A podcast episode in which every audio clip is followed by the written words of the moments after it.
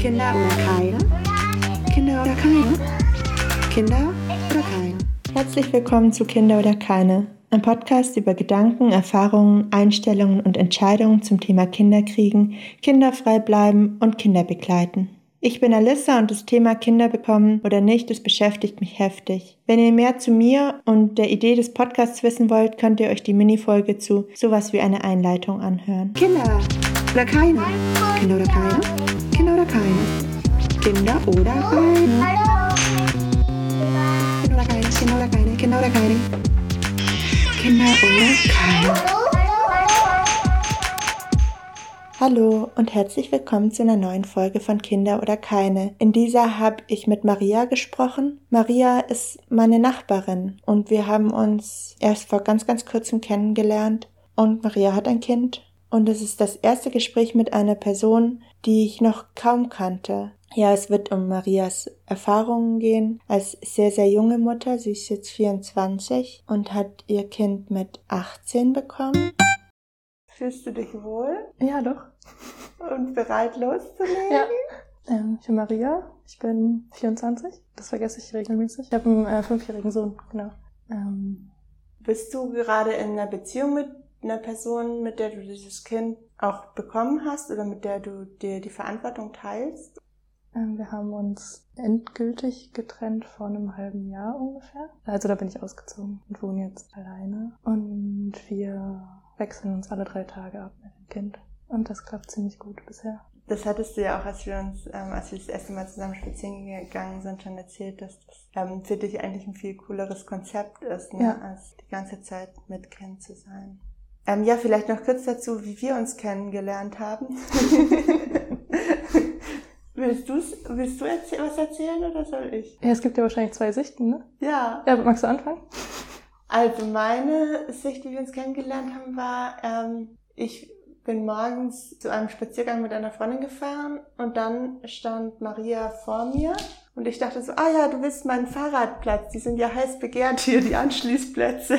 Und ich hatte schon so Kopfhörer auf, um mich navigieren zu lassen an den richtigen Ort. Und dann standest du immer noch da, als ich das Fahrrad schon abgeschlossen habe. Und dann hast du mir erzählt, dass du dachtest, du sprichst mich jetzt einfach mal an, dass du mich auf OkCupid angeschrieben hast und seitdem du eingezogen bist, mich so sympathisch fandest. Und dann habe ich mich total gefreut und musste aber so ganz schnell wegfahren und habe dann gesagt, ja, ja, ich cool, ich schaue mir dann deine Nachricht auf OkCupid an und dann können wir uns ja mal verabreden. Und dann ist mir aufgefallen, dass ich ja keine Prime-Mitgliedschaft habe und deswegen kann ich auch gar nicht alle Nachrichten sehen, die mir Leute schreiben. Also habe ich einen Zettel an dein Fahrrad gemacht mit meiner Handynummer. Und dann haben wir uns zum Spazieren verabredet. Ja, meine Geschichte ist ähnlich tatsächlich doch.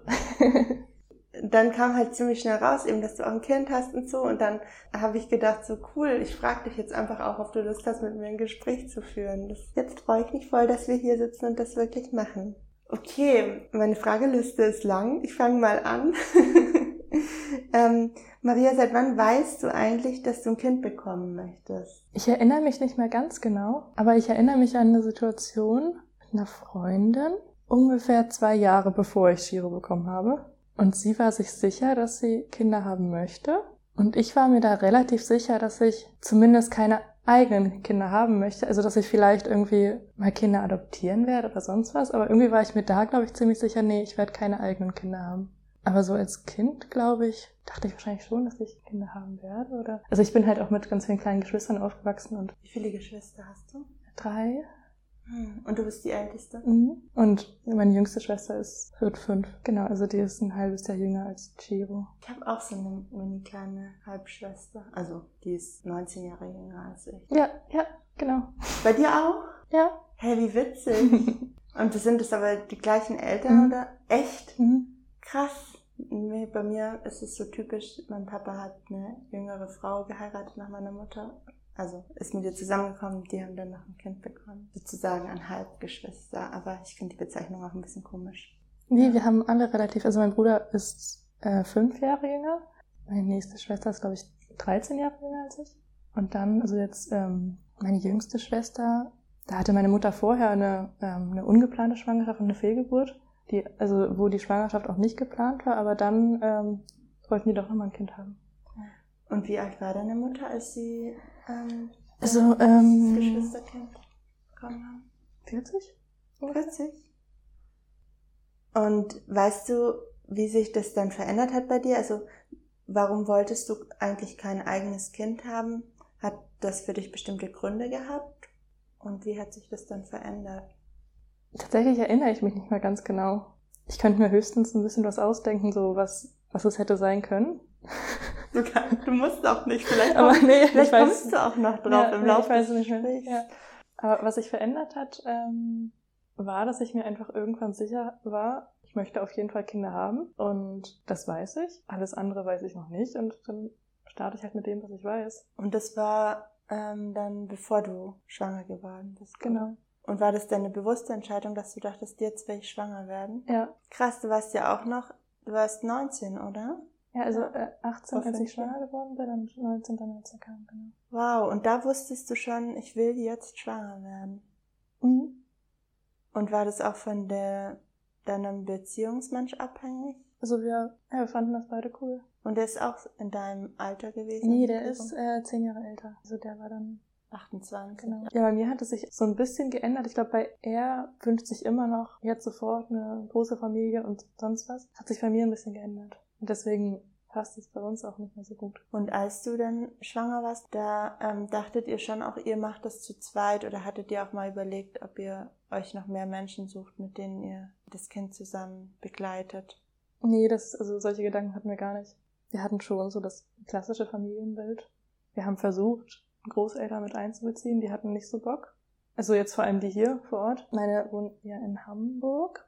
Die waren schon begeistert und haben auch viel, uns auch viel geholfen. Aber auch jetzt ist das ziemlich praktisch, dass Tiro auch mal zwei Wochen hin kann. Dein Kind auch manchmal zwei Wochen zu deinen Eltern. Ja, zum Beispiel jetzt auch äh, im Sommer, als ich den Umzug hatte, war er erst nicht einen Monat oder so da. Das ist wirklich, wirklich schon cool, dass sowas möglich ist. Voll. Takashi hat mir in unserem Gespräch von einem Projekt in Braunschweig erzählt, das heißt Wunschgroßeltern. Kennst du das? Ja, und wir haben sowas ähnliches tatsächlich auch. Echt? Was Ja, hat, ähm, Kinderpaten. Ach, das, das hat er mir erzählt und da hat, wollte er mir den Link auch noch schenken, äh, schicken. Das ist wie Patenschaften halt, Wunschpaten. Ähm, und dann haben wir seit Giro zweieinhalb ist, hat er ähm, zwei Paten, ein Pärchen. Und es ist so großartig. Also wir sind so glücklich damit, weil wirklich Giro davon profitiert. Die beiden total glücklich sind und halt wirklich ein richtig tolles Verhältnis zu ihm haben. Und es für uns auch wirklich toll ist. Und wir wissen, okay, er hat jetzt diesen weiteren engen Bezug äh, zu zwei Menschen, die halt auch nochmal komplett anders sind als wir. Und dann weiß man halt auch, dass die Menschen wirklich Bock haben darauf. Vielleicht anders wie jetzt, ich weiß nicht, mit Freundinnen würde ich halt voll darüber sprechen wollen, wie das ist. Aber da kann ich halt nicht davon ausgehen, dass die automatisch Lust haben, mit einem Kind Zeit zu verbringen und so. Hattet ihr so einen unterstützenden Freundinnenkreis? Nee. Also die ersten Jahre waren schon sehr einsam, würde ich sagen. Also ich bin ja auch die Jüngste, es hat ja noch keine Kinder und ähm, auch in der neuen Stadt dann habe ich nicht wirklich, also ich habe versucht, dann so ein bisschen Leute kennenzulernen und ging sehr schleppend voran. Das ist wahrscheinlich ja. auch voll schwierig, neue Leute kennenzulernen in einer Situation, wenn man dann ein Kind bekommt. Wurdest du relativ schnell schwanger, als du hierher gezogen bist? Ähm, ja, nach einem knappen Jahr. Und es war auch schon der Plan, so als du hierher gezogen bist, dass ihr eine Familie haben möchtet? Nee, Ah, okay. Du bist erstmal wegen der Beziehung hierher Ja. gezogen. Und woher kanntet ihr euch aus eigentlich? dem Internet. Wir haben uns im Ah. Internet kennengelernt. Wow. Äh, Wir kannten uns auch schon länger, also zwei, drei Jahre. Aber es war so eher so eine Bekanntschaft. Ich habe auch, also ich war, ich war ja noch jung, also ich war, ja, ich war 15 oder so, als wir uns kennengelernt haben und ähm, habe auch vorher schon versucht, mal nach Braunschweig zu fahren, aber war dann immer so große Dramen und Oh. ist ja auch klar irgendwie. Also so von außen hört sich das schon. Ja, so ein äh, Mädchen hat irgendwie so einen, so einen Mann im Internet kennengelernt, will da jetzt hinfahren und kann ich schon verstehen, dass man das nicht lässt. Also, Ja, ist ja auch irgendwie gut, wenn, wenn Eltern da, also im Nachhinein betrachtet, ist es ja voll gut auch, ne? Aber in dem Moment kann ich mir auch vorstellen, dass es richtig nervt. Als ähm, euer Kind dann auf die Welt kam, hattest du das Gefühl, dass ihr das gut hinbekommen habt mit so Verantwortung teilen? oh, du lachst. wir haben es ein bisschen versucht, würde ich jetzt mal sagen. Aber ja, also das Kind ist halt da und ähm, ich war dann die Person, die wirklich Ahnung hatte, die sich auch ganz viel angelesen hatte, die wirklich wusste, worum es geht, die auch, äh, weiß nicht, äh, stillen konnte. Die auch darüber hinaus keine Kraft hatte, jetzt auch noch den Partner da irgendwie einzuleiten. Was im Nachhinein wahrscheinlich gut gewesen wäre, würde ich jetzt beim nächsten Mal auch eher so machen. Aber bis auf, dass wir versucht haben, dass jeder abwechselnd mal eine Stunde mit dem rausgeht und dass ich auch mal eine Viertelstunde alleine duschen konnte, was ja, wenn man ganz allein ist, auch nicht möglich ist, war ich eigentlich mit Giro. Und es hat auch funktioniert, bis es halt nicht mehr funktioniert. Also bis halt dann die Kraft irgendwann aufgebraucht ist nach anderthalb Jahren oder so. Und dann kommt halt der Punkt, wo man irgendwie auch nicht mehr kann. Aber dann ist der Partner da gar nicht dran gewöhnt. Und das Kind ist ja auch dann gar nicht so daran gewöhnt, dass wer anderes ja. dann aufpasst. Also du hast, warst schon die Person, die dann auch so am meisten gewickelt hat. Hat er das auch gemacht? Vereinzelt, aber er hat, kann das motorisch auch nicht so und dann ist man halt auch irgendwie genervt und sagt, nee, okay, dann mache ich das jetzt und ja, also bis, bis vor kurzem, also er ist jetzt fünf geworden im Sommer und kurz vorher dachte ich auch, ich werde nicht ausziehen können, ohne dass Girold die ganze Zeit bei mir ist, weil er hätte nicht hingekriegt, ihn anzuziehen. Was? Aber jetzt geht es halt. Jetzt, wo es sein mu muss, geht es auch. Aber hast du das Gefühl, dass er sich dann vielleicht auch angestellt hat? Ich weiß nicht, wenn man wirklich will, dann kriegt man es doch hin, ein Kind zu wickeln und ein Kind anzuziehen. Ja, also ich glaube, ja, wahrscheinlich schon. Aber ähm, er war da motorisch wirklich. Also ich habe es noch nicht erlebt, dass ein Mensch motorisch das so schlecht hingekriegt hat.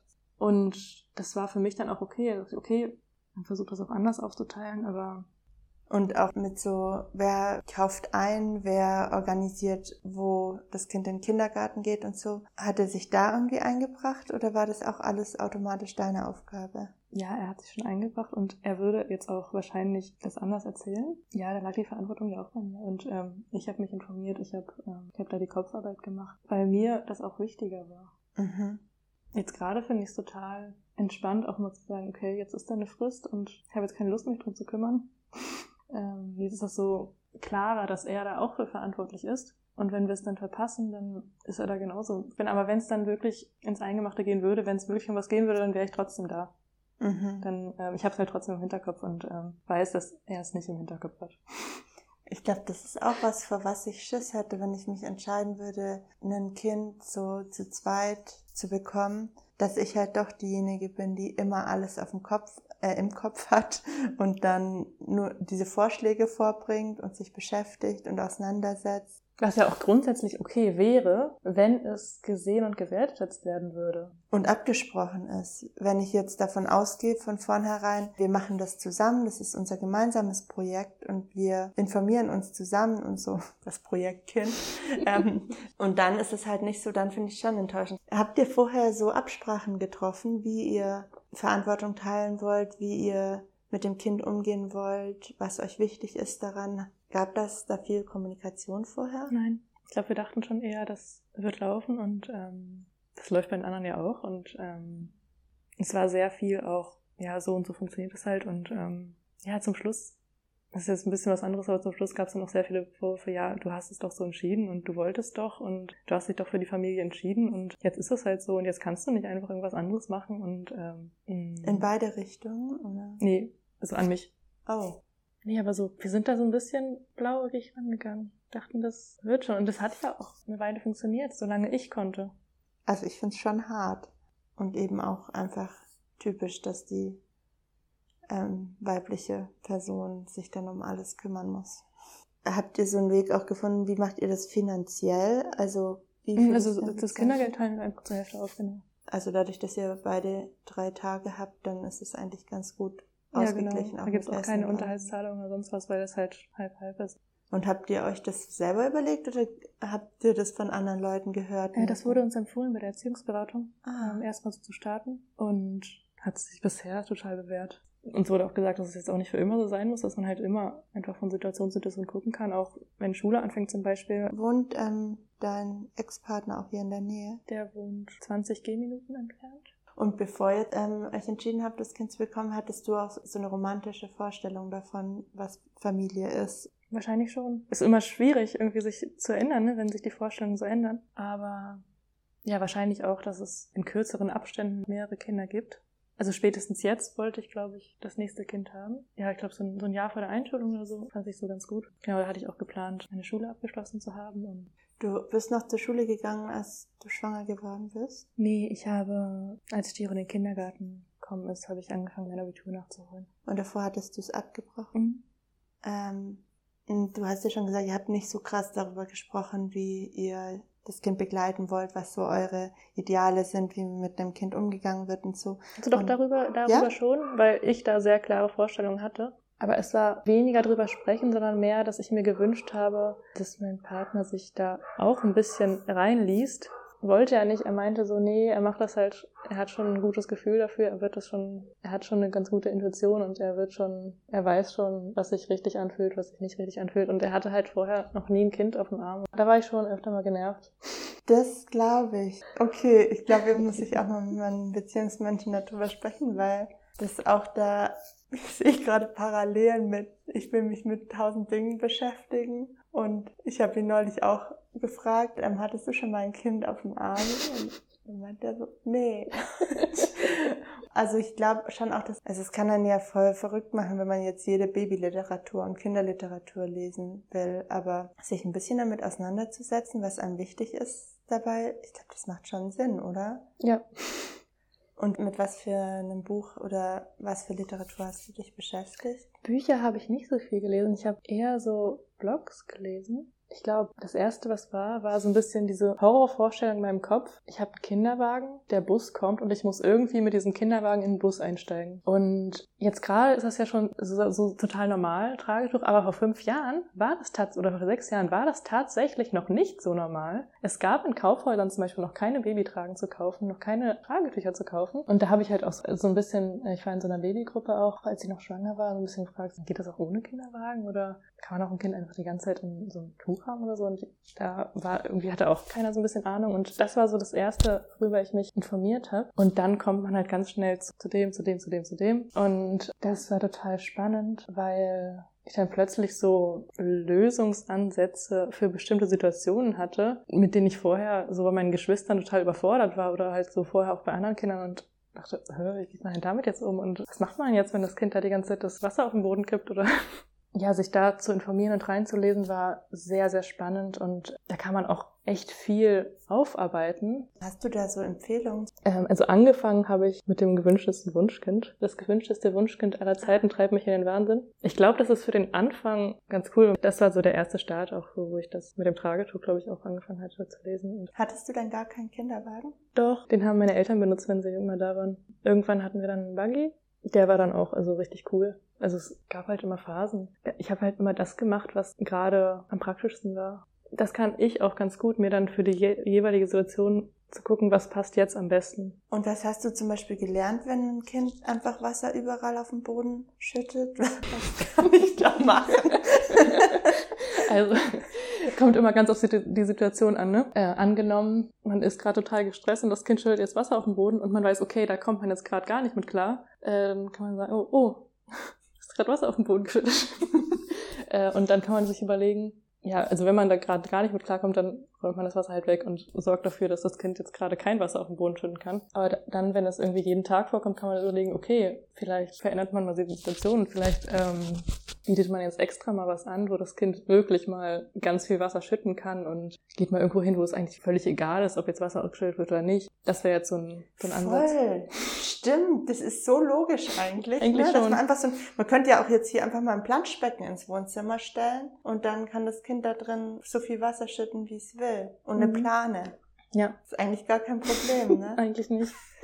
Aber was halt sonst eher, ich eher erlebt habe, war eher so, nee, darfst du nicht und vielleicht auch, weiß ich nicht, dann irgendein Geschimpfe oder sonst was oder irgendwelche Drohungen. Und das war für mich dann auch eher so, das wäre das Normale gewesen, weil man es so erlebt. Du kannst mir auf jeden Fall auch im Nachhinein noch Sachen sagen. Ja, total. Also für mich ist das, sind, sind Show Notes schreiben. sind das halt so auch ähm, total selbstverständlich und schon so irgendwie so klar, okay, kennt eigentlich jeder, aber dir sagt es scheinbar nichts. Mm-mm. Ich habe aber ja auch noch kein Kind. Ich bin ja noch auf meinem Weg, mich zu entscheiden, ob ich überhaupt ein Kind will.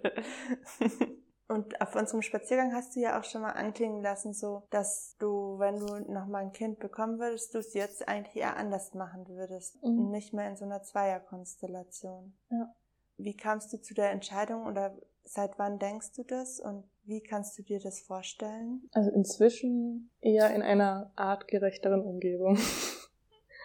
Also ich glaube, es ist grundsätzlich auch möglich, so in der Stadt. Würde ich nicht ausschließen, wenn man ein gutes soziales Netz hat. Dann ist das, glaube ich, immer noch nicht wirklich optimal. Aber wahrscheinlich ist es auch nie wirklich optimal. Also das, da das braucht man wahrscheinlich gar nicht so richtig anstreben, so dieses perfekte. Also da will ich auch noch viel überlegen, wie so eine geeignete Konstellation aussehen kann. Und würdest du dir dann so vorstellen, dass in der Gemeinschaft mehrere Menschen auch Verantwortung für ein Kind übernehmen oder Könntest du dir auch vorstellen, in der Gemeinschaft einfach alleine nochmal oder mit einer Beziehung ein Kind zu bekommen? Das ist, wäre jetzt erstmal zweitrangig, ob es jetzt quasi zwei Hauptverantwortliche gibt, aber die anderen halt trotzdem selbstverständlich da sind oder ob man von vornherein sagt, okay, es sind jetzt alle gleich verantwortlich. Also das würde ich mir auf jeden Fall wünschen, dass schon alle auch verantwortlich sind. Aber wie genau? Was ich halt von vielen Leuten immer wieder gehört habe, die sich dann doch für eine Zweierkonstellation entschieden haben, dass sie halt denken, man muss so viel dann noch mit noch mehr Menschen absprechen und so Fragen, die du vielleicht jetzt auch ganz viel einfach ganz alleine geklärt hast, aber mhm.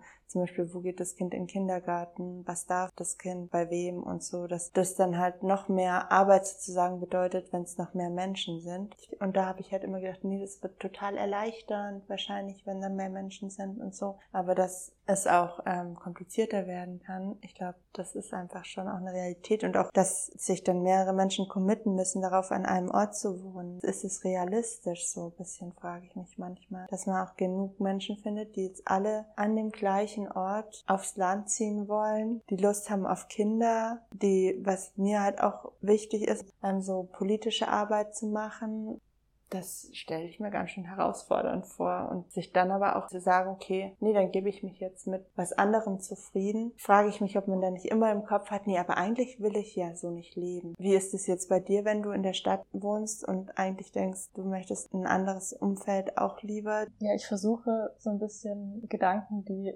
gerade nicht zielführend sind, äh, dann auch mal wieder wegzuschieben und ähm, über das nachzudenken, was gerade relevant ist. Zum Beispiel, okay, ich bin jetzt so, also Giro hier. Die nächsten zehn Jahre wird sich das auch nicht ändern. Wenn er dann älter ist, dann kann man halt auch, auch mit ihm sprechen und dann kann er auch mitentscheiden und sonst was. Vieles hat auch gar nicht so sehr mit dem Ort zu tun. Also es ist zwar schon wichtig, aber ähm, ich fühle mich im Moment ja auch gar nicht bereit dazu, in jetzt in einer großen Gemeinschaft zu leben, weil ich einfach noch so sehr viel Zeit brauche, mich überhaupt zu entwickeln, mir über Dinge klar zu werden, mir Gedanken zu machen, was ich überhaupt möchte. Glaubst du nicht, dass die Gedanken sich auch manchmal dann in dem Leben in der Gemeinschaft so entwickeln? Ich glaube, Menschen sind da sehr unterschiedlich, aber ich denke auch manchmal, ja, es braucht vielleicht auch diese Gemeinschaft, um sich da weiterentwickeln zu können. Und jetzt gerade denke ich auch schon, wow, ich bin ganz schön zurückgezogen in dieser Corona-Zeit und mir ist immer noch nach total Rückzug die ganze Zeit und ich verstehe es manchmal überhaupt nicht so richtig ähm, und habe manchmal auch Angst, dass ich gar nicht mehr oder so Sorge, dass ich gar nicht mehr so kompatibel bin, in der Gemeinschaft zu wohnen, wenn ich so lang da raus bin. Also ich habe davor ja in diesem großen Wohnprojekt mit 70 Menschen gewohnt. Ich finde auch da, sowas sollte man also so einplanen können in der Gemeinschaft. Dann halt auch die Rückzugsräume also es ist halt auch in der Gemeinschaft möglich. Es ist ja auch möglich, in so eine Straße, in so einer Straße eine Gemeinschaft zu gründen. Einfach sagen, jeder hat eine eigene Wohnung, aber wir sind eine Gemeinschaft. Also es ist, es ist ganz vieles möglich. Man braucht halt die Leute und aber jetzt, jetzt gerade, also wäre Chiro nicht da, ich würde irgendwo zu irgendwelchen Leuten ziehen. Ich, ich würde dann schon, schon praktisch quasi starten und Dinge ausprobieren wahrscheinlich. Aber da jetzt gerade so ist, wie es ist, brauche ich in die Richtung gar nicht nachzudenken. Okay, das heißt, du versuchst es auch zu vermeiden, so zu denken. Nein, du machst es ein bisschen, ne, dass du denkst, wo wäre ich jetzt oder was wäre jetzt, wenn ich noch kein Kind oder wenn ich noch kinderfrei geblieben wäre. Ja, auf jeden Fall. Halt nicht in so einem Oh nein, sondern ja, okay, wenn das und das wäre, dann könnte ich das machen, aber so, so und so und ähm Also das macht dich nicht, also davor hätte ich halt auch voll Schiss, dass ich dann denke, oh nein, jetzt habe ich das Kind, jetzt bin ich total eingeschränkt, ich kann das und das und das jetzt alles nicht mehr machen und dass ich dann so negativ denke, weil ich eh schon so dieses Fear of Missing Out ist schon bei mir so ein Ding. Da hätte ich irgendwie schon, es gibt ja auch viele, oder ich weiß nicht, ob viele, aber Regretting Motherhood, die halt auch sagen, nee, sie würden das jetzt nicht nochmal so machen, auch wenn sie ihre Kinder lieben. Mhm. Würdest du es auch sagen, dass du jetzt denken würdest, du würdest wärst lieber noch länger kinderfrei geblieben und hättest diese Dinge erst organisiert oder denkst du einfach, es ist jetzt, wie es ist? Absolut auf gar keinen Fall, weil ich als Mensch so sehr gewachsen bin durch mein Kind, dass ich gar nicht sagen kann, was wäre, weil ich bin ein so anderer Mensch inzwischen. Also habe mich so sehr weiterentwickelt, weiß halt viel besser, was ich möchte. Da kann ich halt absolut nicht sagen, wie das gelaufen wäre ohne ein Kind. Also ich habe schon oft gedacht, oh nee, ähm, was habe ich nur gemacht? So. weil es halt krass ist. Also immer mal wieder. Mhm. Du würdest schon sagen, dass du durch das Kind auch ganz viel gelernt hast oder von Absolut. dem Kind auch. Absolut. Und was kannst du ein Beispiel nennen, was du von dem Kind gelernt hast? Also ein Kind ja. ist da und braucht das, was es braucht. Und drückt sämtliche Knöpfe in einem und weckt sämtliche Dinge wieder auf, die irgendwann mal waren. Also die eigene Kindheit, sonst was, alles Mögliche. Und dann ist man gezwungen zu reflektieren. Da kommt man nicht dran vorbei. Also man kann, okay, man hat, man, man ist nicht dazu gezwungen. Man kann auch einfach unreflektiert alles genauso machen, wie man es erlebt hat. Aber wenn man möchte, dass es dem Kind auch so ein bisschen gut geht, dann ist man da schon so gezwungen. Und ähm, denkst du manchmal, ist es schade, dass jetzt dein Kind nicht jetzt schon mehr Geschwister hat? Nein, also vielleicht ein ganz kleines bisschen. Er wünscht sich das inzwischen auch, aber ich weiß, dass es absolut nicht realistisch ist. Und er hat meine Geschwister so, die sind irgendwie auch so ein bisschen seine Geschwister, Freunde. Und ich weiß halt, dass es gerade nicht möglich wäre. Mhm. Selbst wenn ich jetzt noch ein Kind bekommen würde, dann das wäre auch für ihn nicht gut. Mhm. Und deswegen auch wieder etwas, was man bedauern kann, aber was halt nicht zielführend ist. Mhm. Hattest du eigentlich Schiss vor so körperlicher Veränderungen und so von, vor der Schwangerschaft oder fandest du es eher spannend oder ganz anders?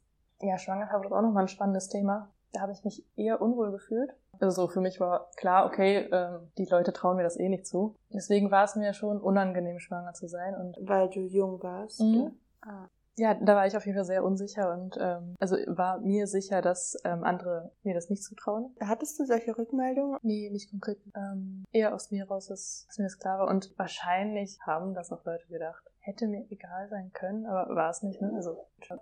Äh, mit der Geburt äh, ist so ein Schalter umgelegt worden. Dann war, da war ich mir dann plötzlich richtig sicher. Und jetzt sehen die Leute ja, dass ich es hinkriege. Und ähm, wirklich krass tatsächlich, so wie sehr da so ein Selbstbewusstseinssprung stattgefunden hat. Hattest du davor, als du schwanger warst, auch manchmal so versucht, das zu verstecken oder so? Mhm. Das konnte ich auch bis zuletzt. Also, also jetzt nicht komplett, aber mh, auch jetzt, wenn ich so Fotos sehe von ein paar Wochen vor der Geburt, mit so einer Regenjacke drüber, man, wenn man es nicht weiß, dann sieht man es nicht so richtig. Und hast du für die Geburt, hast du eine Hausgeburt gehabt oder warst du im Krankenhaus? Oder wie Ich hast du im Krankenhaus. Ich kann ja, soll ich von der Geburt erzählen? Ja, bitte. Das interessiert mich total. Ich habe nämlich voll Schiss vor sowas auch. Also tatsächlich aktuell hätte ich nicht so viel Lust, also irgendwie schon, aber vor allem hätte ich Lust, auch noch mal eine Geburt zu haben. Krass. Ja. Ich habe in der Schwangerschaft so gedacht, nee, ich informiere mich jetzt nicht, weil dann mache ich mir wahrscheinlich nur ganz viel Stress. Das Einzige, was ich wusste, wurde, hat mir irgendwer gesagt, Muttermund öffnet sich einen Zentimeter pro Stunde. Also das, okay, reicht mir. Also so ein bisschen mehr informieren ist schon nicht verkehrt. Würde ich jetzt von der nächsten Geburt, würde ich mich ganz, ganz viel informieren. Mir ganz, ganz vieles anlesen, einfach Ahnung haben und ähm, ja, wir waren, wir waren mitten im Umzug, hatten auch am Tag der Geburt noch den, also Übergabetermin von der Wohnung, dann Vaterschaftsanerkennungstermin beim Jugendamt und also er kam halt ein bisschen früher und irgendwie hatte ich den ganzen Tag schon Wehen, aber wenn man es das erste Mal hat, weiß man halt nicht, ob es jetzt echte Wehen sind, ob es Übungswehen sind oder sonst was. Aber wir haben halt noch da die ganze Wohnung renoviert. Die Aber Du dürftest doch auch nicht, gar nicht mehr so schwer tragen und solche Sachen, oder? Hast du da, dich da auch nicht informiert gehabt? das einfach gemacht. Ähm, ja, also wahrscheinlich habe ich nicht mehr so schwer getragen, aber jetzt auch nicht. Nicht. Du hast renoviert und alles noch am Tag und an den Tagen vor der Geburt. Ja, tatsächlich an dem Tag auch noch einen Frauenarzttermin gehabt. Das war so eine Vertretung und der meinte, also ja, alles gut. Und, und dann abends wurden, wurde es halt immer, immer schneller und ich habe gemerkt, okay, ich kann jetzt nicht schlafen. Und ähm, ich bin ganz gut so darin, Dinge runterzuspielen. Also ähm, Also und dann abends genau. Habe ich dann ein Krankenhaus angerufen und gesagt, ja, hier, ja, ich äh, kann ich schlafen und äh, Wehen kommen so und so oft und soll ich mal vorbeikommen? Meinten, ja, kommen Sie mal vorbei. War, es war ein richtig heißer Sommer, richtig schöne Nacht. Wir sind dann mit dem Bus äh, ins Krankenhaus gefahren und ähm, Mit den öffentlichen Verkehrsmitteln. Wenn dir da die Fruchtblase geplatzt wäre im Bus. Also hatte ich vorher tatsächlich auch Angst vor. Irgendwie so, ach, was mache ich denn jetzt, wenn die platzt? Aber der Frauenarzt meinte, nein, passiert schon so schnell. Und also jetzt auf der Busfahrt war es schon so, dass die Wehen schon stärker waren und ähm, mich schon so drauf konzentrieren musste, doll drauf konzentrieren musste, dass ähm, also jetzt nicht einfach die ganze Zeit durchreden konnte oder sonst was. Und da ich ja die Dinge immer ganz schön runterspiele und auch ähm, sehr gut den Anschein erwecken kann, dass einfach alles gut ist, hat auch keiner gedacht, dass ich da bleiben werde. Ich glaube, bis, bis, bis kurz knapp dachten die, die schicken mich jetzt auch wirklich nach Hause. Dann hat er die Frauenärztin nochmal angeschaut und gesagt, okay, Muttermund ist noch ein bisschen offen, zwei Zentimeter oder sonst was. Deswegen bin ich da geblieben und wurde erstmal aufs Zimmer geschickt. Und dann wurde es richtig krass. Das war halt das Einzige, was ich wusste. Okay, drei Zentimeter geöffnet, weitere sieben Zentimeter. Das heißt, das, was jetzt ist, geht noch sieben Stunden.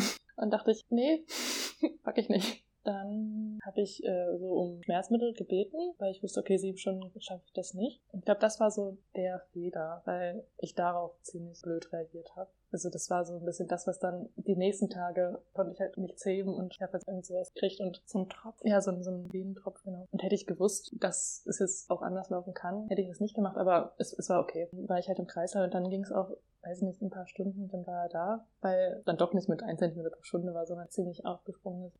Also es war auch ruhig, nachts war, war kein Gewusel, die Ärztin war nett, die Hebamme war nett. Die kanntest du auch nicht vorher, die Nee. Hebamme. Wirklich jeder einzelne Punkt war Glückssache. Deswegen würde ich nicht nochmal ins Krankenhaus gehen. Weil, so, ich muss das mein Glück jetzt nicht noch ein zweites Mal herausfordern. Aber es war halt, es war wirklich gut, aber ganz viel Glück. Und wie habt ihr euch den Namen für euer Kind überlegt? Hast das auch du gemacht? Nee, das, äh, der kam von meinem Mann. Das war so der erste Vorschlag. Danach hatten wir noch ganz viele andere Namen irgendwie. Aber als er auf der Welt war, war klar, es ist ein Chiro. Und es, es war, stand auch überhaupt nicht zur Debatte und es war einfach, wir wussten es beide. Und habt ihr euch mal überlegt, ob ihr für das Kind überhaupt Pronomen benutzt? Nee, oder über sowas haben wir gar nicht nachgedacht. Jetzt so ganz langsam kriege ich, kriege ich so ein bisschen was mit und lese mich vielleicht auch ein bisschen ein, aber das, ich bin da auch noch überhaupt nicht drin und also ich versuche meinen Anspruch sehr oft runterzuschrauben. Also priorisiere sehr viel, weil ich weiß, dass ich nicht alles auf einmal schaffen kann und schaue immer, was ist jetzt im Moment das Wichtigste für mich. Womit kann ich mich gerade beschäftigen? Was verschiebe ich davon anders? Ja, macht wahrscheinlich auch Sinn. Ich denke da halt voll viel drüber nach. Was für Namen würde ich den Kindern geben? Und, aber ich glaube, es liegt auch daran, dass ich mich selber nicht in diesem Begriff Frau, ich definiere mich gar nicht in dem Begriff Frau eigentlich. Und ähm, mein jetziger Beziehungsmensch ist auch Transmann und da kommen halt auch Fragen auf, wie wenn, wenn man einem Kind so eine eindeutige geschlechtsspezifischen Namen und Pronomen gibt, was irgendwie verschließt man vielleicht dadurch auch. Und gleichzeitig, wenn, wenn ich denke, ich würde jetzt ein Kind bekommen, also ja, Caro sagt das immer so, ja, und dann kriegt es schon veganes Essen und dann kommt es mit seiner veganen Vesperdose da in die Kita und ähm, hat queere Eltern und hat kein Pronomen und ähm, nachher wird es voll das Außenseiterkind. Und ich denke aber, was verwehrt man dem Kind eigentlich auch, wenn man es anders macht? Ich finde das doof, dass meine Eltern mir Fleisch gegeben haben, bevor ich wusste, was das eigentlich ist. So, ich habe, seitdem ich weiß, was es ist, wollte ich es halt nicht mehr essen. Und ich finde es auch schade, dass ich, also obwohl meine Eltern, glaube ich, nicht krass darauf geachtet haben, das sind Mädchensachen, das sind Jungensachen und so weiter. Aber ich habe es ja überall um mich, im Kindergarten, überall habe ich das ja mitbekommen. Ich hätte mir gewünscht, dass es anders ist. Und ich gl glaube aber, es ist einfach auch eine krasse Herausforderung. Und wenn dann das Umfeld nicht so mitmacht, also ich kenne auch ein, eine Familie, mit denen hatte ich auch schon ein Gespräch, die halt zu Hause für die Kinder kein Pronomen benutzt haben, bis die Kinder oder versucht haben, es wenig zu machen, bis die Kinder selbst sagen, was sie möchten. Und wenn aber die Großeltern das gemacht haben, haben sie da halt auch nicht gesagt, das dürft ihr nicht. Haben ihnen nur erklärt, warum sie es nicht machen. Das ist auch wieder sowas, wo ich halt dann auch denke, okay, das Umfeld ist so und so, das ist gerade unsere jetzige Situation und es werden die und die ungünstigen Sachen laufen und ich konzentriere mich auf die, die ich halt wirklich gut beeinflussen kann. Es ist mir zum Beispiel auch wichtig, dass er, also ihm bestimmte Sachen zu sagen, einfach Jungs dürfen das und das, Mädchen dürfen auch das und das und ähm, du darfst alles schön finden und du darfst halt das anziehen, was, was du möchtest und ähm, ich glaube, das macht auch schon wirklich was aus. Ich glaube, ich würde mir halt auch total wünschen, dass es für Kinder selbstverständlicher ist und was ich so mitbekomme, ähm, in meinem Wohnprojekt mitbekommen habe, ist es den Kindern halt wirklich auch egal. Das wurde mir auch erzählt, dass, ja, und dann Leu ändern Leute ihre Namen. Ja, okay, die Person heißt jetzt anders. Ah, okay, die Person hat kein Pronomen. Ähm, ja, dann ist das halt so. Und gar nicht, dass Kinder jetzt da so wie viele Erwachsene so ein großes Ding draus machen, sondern es einfach zu akzeptieren. Es gibt halt nicht nur Männer und Frauen, sondern da gibt es auch noch die und die und die Personen, die sich dem nicht zugehörig fühlen. Das ist gar kein großes Thema. Oder eine Freundin von mir, die sich getrennt hat von dem Vater von dem Kind auch und dann mit einer Frau zusammengekommen ist und jetzt in einer lesbischen Beziehung ist, die das dem Kind erzählt hat und das Kind war so, ah ja, okay. Also, wo sich, glaube ich, Eltern manchmal einen riesen Kopf machen, wie das ist und für Kinder ist es gar nicht so ein großes Ding. Mir fällt dazu eine Geschichte aus dem Philosophieunterricht in der Schule ein. Hat auch äh, der Lehrer erzählt, also eine Geschichte, ähm, wo das Kind dann irgendwie die ganze Zeit am Fenster stand und Auto und Auto und noch ein Auto und dann die ganze Zeit total begeistert war und plötzlich flog da die Oma an der Decke und das Kind einfach, ah, die Oma an der Decke und da war der Vater halt total auf dem Häuschen, ne? Und also sowas ist. Die Oma flog an die Decke. Also so ist so eine Beispielgeschichte, ne? Also so, dann, also wenn dann jemand irgendwie also nicht einfach durch den Raum fliegt oder so, dann ist das für ein Kind halt auch ganz normal. So. so. ja. Ich dachte gerade, das wäre wirklich passiert. Und dachte mir, was hat denn die Oma Schlimmes? Ja, stimmt. Das passt eigentlich ganz gut. Das ist einfach so, das ist ja, du lernst ja alles neu kennen. Und dann ist das halt auch eine neue Sache unter vielen neuen Sachen, ne? Und hast du dir, bevor du ein Kind bekommen hast, manchmal auch gedacht, boah, du weißt nicht, ob du ein Kind in diese Welt setzen willst oder so über ökologische Sachen oder so nachgedacht? Das kam erst, als er schon da war. Ja, da hatte ich, hatte ich auch äh, zwischendurch mal eine ziemlich krasse Phase, wo ich wirklich, wirklich verzweifelt war und ähm, aber da bin ich jetzt zum Glück so ein bisschen drüber hinweg, dass ich vieles wirklich ausblende. Dass ich halt schaue, wie ich das Beste draus mache. Und es ist trotzdem vieles möglich. Ich bin da auch so ein bisschen zwiespältig, weil einerseits war das auch cool, da so sehr drin zu stecken und so sehr über alles nachzudenken und aber auch so, so ein gewisses Ohnmacht ist auch drin, weil halt so vieles krass schief läuft. Warst du schon mal mit Kiro so auf Demos oder Kundgebungen oder sowas? Mhm. Ich war gestern, war ich bei dem Prozess in Halle, da war der letzte Prozesstermin wegen dem Anschlag in Halle, also dem Attentäter, der dort auf die Synagoge geschossen hatte, 2019. Und da waren auch bei der Kundgebung so vier Kinder oder so. Und ich dachte dann auch, ja, also ich finde es voll schön, wenn sowas mhm. möglich ist, dass Kinder einfach dort auch so mit im Politischen von Anfang an so Solidarität auch auf so einer Ebene beigebracht bekommen und so. Ich glaube, ich würde schon versuchen, auch viel mit meinen Kindern solche Dinge zu machen. Die bräuchten dann auf jeden Fall so Mickey-Mäuse dass es alles nicht so laut ist. Mhm. Bezeichnest du dich selber als Mutter und hast du da zu dem Begriff irgendwie so bestimmte Gefühle? Also Maria hat gerade mit dem Kopf genickt. Vor allem Geborgenheit. Und war es schon mal so, dass du dich auch darauf reduziert gefühlt hast, auf so die Mutterrolle oder das, was Leute dir zugeschrieben haben? Ich war da ehrlich gesagt ganz froh drüber. Zu wissen, okay, jetzt, jetzt bin ich einfach Mutter und ich muss mich auf das andere gar nicht konzentrieren. Jetzt das war sehr erleichternd. Auch die ersten Jahre, dass ich einfach so eine Sicherheit hatte damit. Und da mir das auch sehr liegt und ich das sehr gut kann, war das für mich sogar ganz gut. Ich habe ein Buch, gelesen, das heißt Die Uhr, die nicht tickt, von Sarah Diel ist das. Und da erinnere ich mich gerade dran, wie sie auch davon schreibt, ähm, Frauen, die sich entschieden haben, keine Kinder zu bekommen, sagen, dass das ihnen manchmal fehlt oder so, das, was sie bei anderen miterleben, dieses, sie haben diese Aufgabe, sie sind jetzt einfach Mutter und haben so damit auch so eine bestimmte Lebensaufgabe einfach automatisch. Ich glaube, das ist auch was, was ich selbst manchmal merke, so wenn ich kein Kind habe, das mir den Takt auch vorgibt, ich kann einfach immer weitermachen und immer weitermachen auch. Und da ist nicht so krass, wer, wo ich weiß, das ist eine Person, um die muss ich mich jetzt kümmern. Deren Bedürfnisse zählen jetzt einfach mindestens genauso viel wie meine. Und dadurch ähm, auch, ja, so immer weiterarbeiten zu können, zum Beispiel. Hast du das Gefühl, dass ähm, dein Leben auch so irgendwie an Stress verloren hat? Oder wurde es eher stressiger? Es wurde anders. Natürlich doch auch stressiger.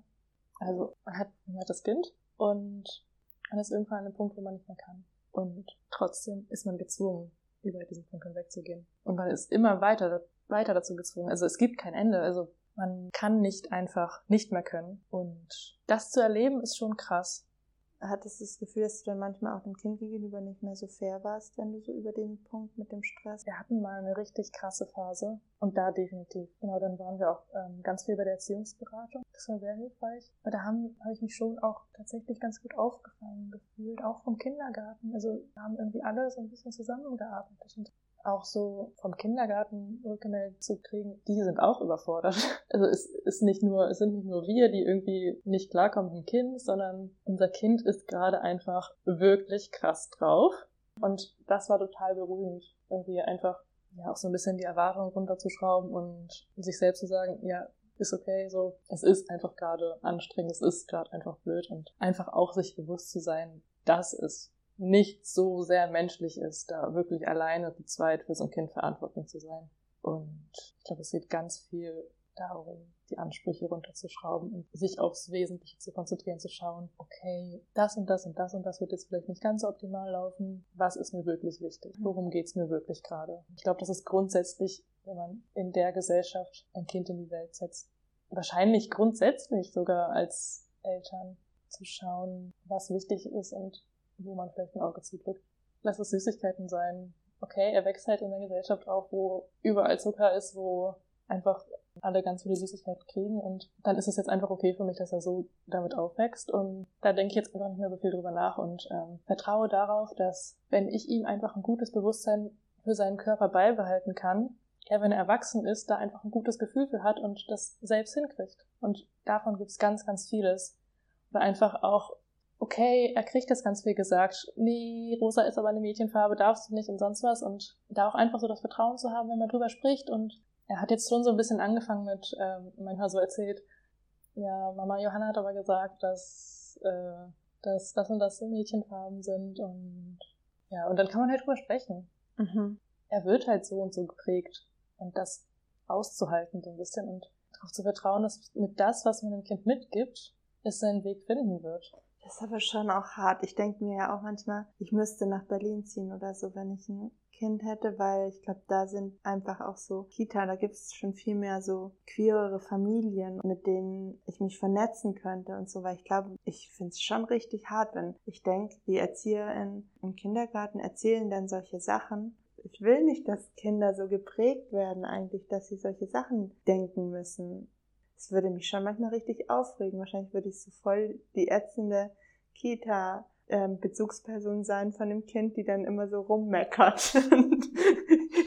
Vielleicht würde ich so Workshops organisieren für die, für die ErzieherInnen, dass sie ein diverseres Bild vermitteln den Kindern. Auch das, wenn, wenn das so das ist, was dir wichtig ist und wenn du da die Kraft für hast, dann ist das doch super. Mhm. Wenn du da auch so sogar dann im Kindergarten was bewegen kannst. Aber genau darum geht's halt zu schauen, was ist mir jetzt gerade am wichtigsten. Aber ich glaube halt, dass, dass es immer Sachen gibt, bei denen man dann zurückstecken muss. Ja, weil man nicht die Kraft hat für alles. Ich meine, das ist ja so auch schon so, dass ich nicht überall mitmischen kann, wo es mir eigentlich wichtig wäre, weil die Welt einfach an so vielen Ecken brennt. Meine Gedanken dazu sind halt auch immer, dass ich es wichtig finde, dass jeder so ein bisschen seine Nische findet und nicht jeder für alles brennen kann, aber wenn jeder so seine Nische finden würde, dann würde es sich für alles was finden. Also ich habe schon oft Angst, dass wenn ich ähm, ein Kind bekomme, dass ich dann einfach gar nicht, also meine Ideale total hinten anstellen muss und gar nicht mehr so politisch aktiv sein kann und so. Aber ich denke dann vielleicht auch, ich werde die ja deswegen nicht verlieren, diese Ideale, sondern ich werde sie vielleicht anders ausleben und vielleicht werde ich dann einfach in der Zeit für eine diversere Kitas kämpfen. Ähm, während ich sonst vielleicht irgendwo nach Lesbos gefahren bin, um zu kochen oder so. Ja, wenn alle sich irgendwie einbringen würden, voll wie du gesagt hast, dann hätten wir ja vielleicht schon eine viel bessere Welt. Und da sehe ich halt wieder die, diese große Chance, weil je mehr Kinder wirklich, ich sag mal, sich wirklich frei entfalten können, desto mehr Menschen werden groß, die, die wissen, was sie wollen und was ihnen wichtig ist. Und die hoffentlich auch rücksichtsvoll mit anderen Menschen umgehen. Und ich glaube, das macht man, wenn, wenn man das als Kind erlebt, wenn man so aufwächst. Das ist eigentlich ein ganz schönes Schlusswort. ja, auch ein, auch ein bisschen ein utopisches, ne? Ich drücke jetzt Stopp, oder? Ja.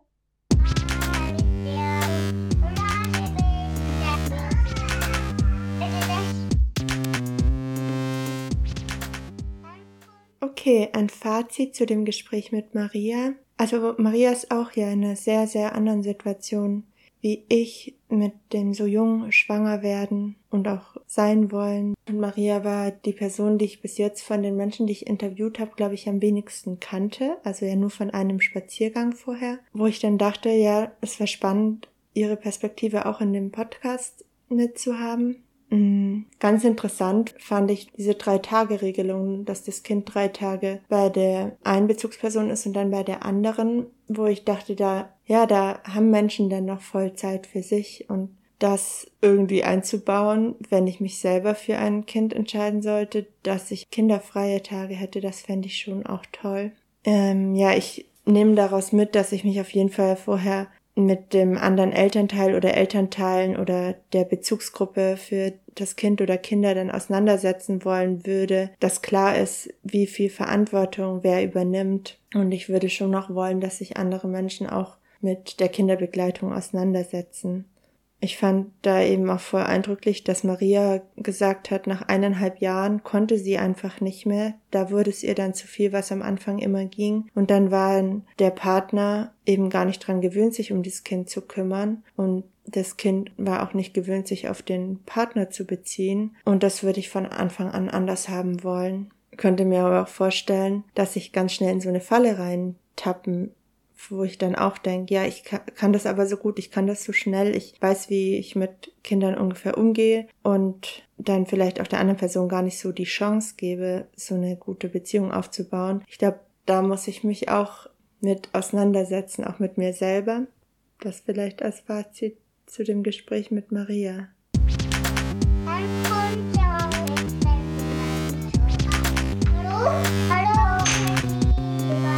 Das war Kinder oder keine, ein Podcast zu Gedanken, Erfahrungen, Einstellungen und Entscheidungen zum Thema Kinderkriegen, kinderfrei bleiben und Kinder begleiten.